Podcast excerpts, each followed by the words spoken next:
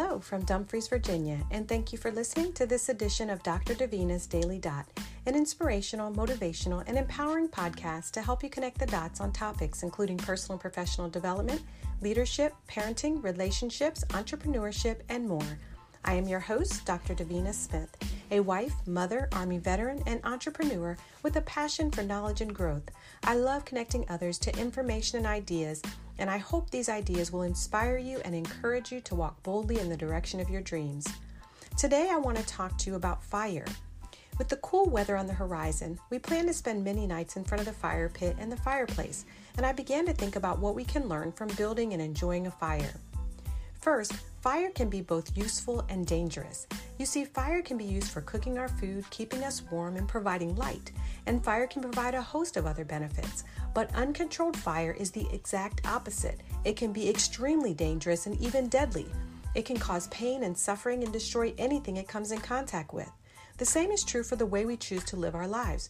We can be useful and provide value to the world around us, using our gifts and talents to inspire and help others, or we can live a life that's reckless and harmful, causing pain and suffering and destroying anything that comes into our paths. Second, the hardest part is lighting the fire. You have to find the spark that will cause the fire to begin to burn. Sometimes, when the wood is exposed to the elements, rain, and harsh weather, it's hard for it to catch fire, and sometimes you have to nurture the sparks to get a real fire burning. The same is true in life. The first step is often the hardest part finding that spark, the thing that you love, your passion, the thing you believe you were made to do. Sometimes we're exposed to the storms of life and we lose our spark. We have to be willing to put ourselves back out there so we can find that spark. Whether in our personal life, professional life, or spiritual life, we can lose our spark, and we have to take time to kindle the fire. One way we can rekindle the fire is by asking inspiring questions, like what makes me feel most fulfilled in life? What would I do if failure was not an option? What am I grateful for? What do I need to change in my life right now? If I only had one week to live, what would I spend my time doing? In life, all it takes is one small spark, and it can turn into a powerful fire. Take the time to recognize your sparks and then nurture these small sparks so you can live a life on fire. Living a life on fire is about living a life filled with passion. It's a life where you do what you love, follow your dreams, live life to the fullest, and make a difference in the world around you.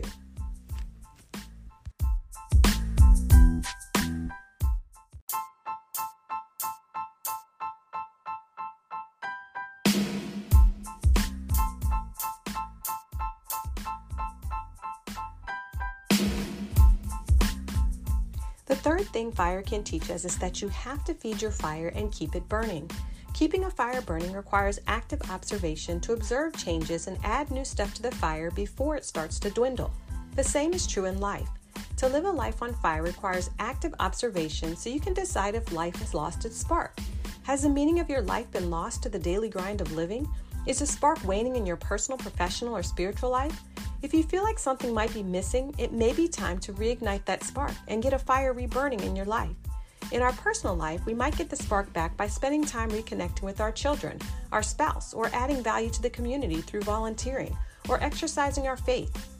In our professional life, we may seek out meaningful work that will provide benefits to others and provide value to the industry and your organization. Remember, fire is both beneficial and harmful. So in life, we need to keep the flames burning, but we need to monitor the flames so that it provides warmth, light, and benefits to our life, our dreams, and goals. If we become complacent, the flames could fizzle out or get out of control and cause destruction and even death.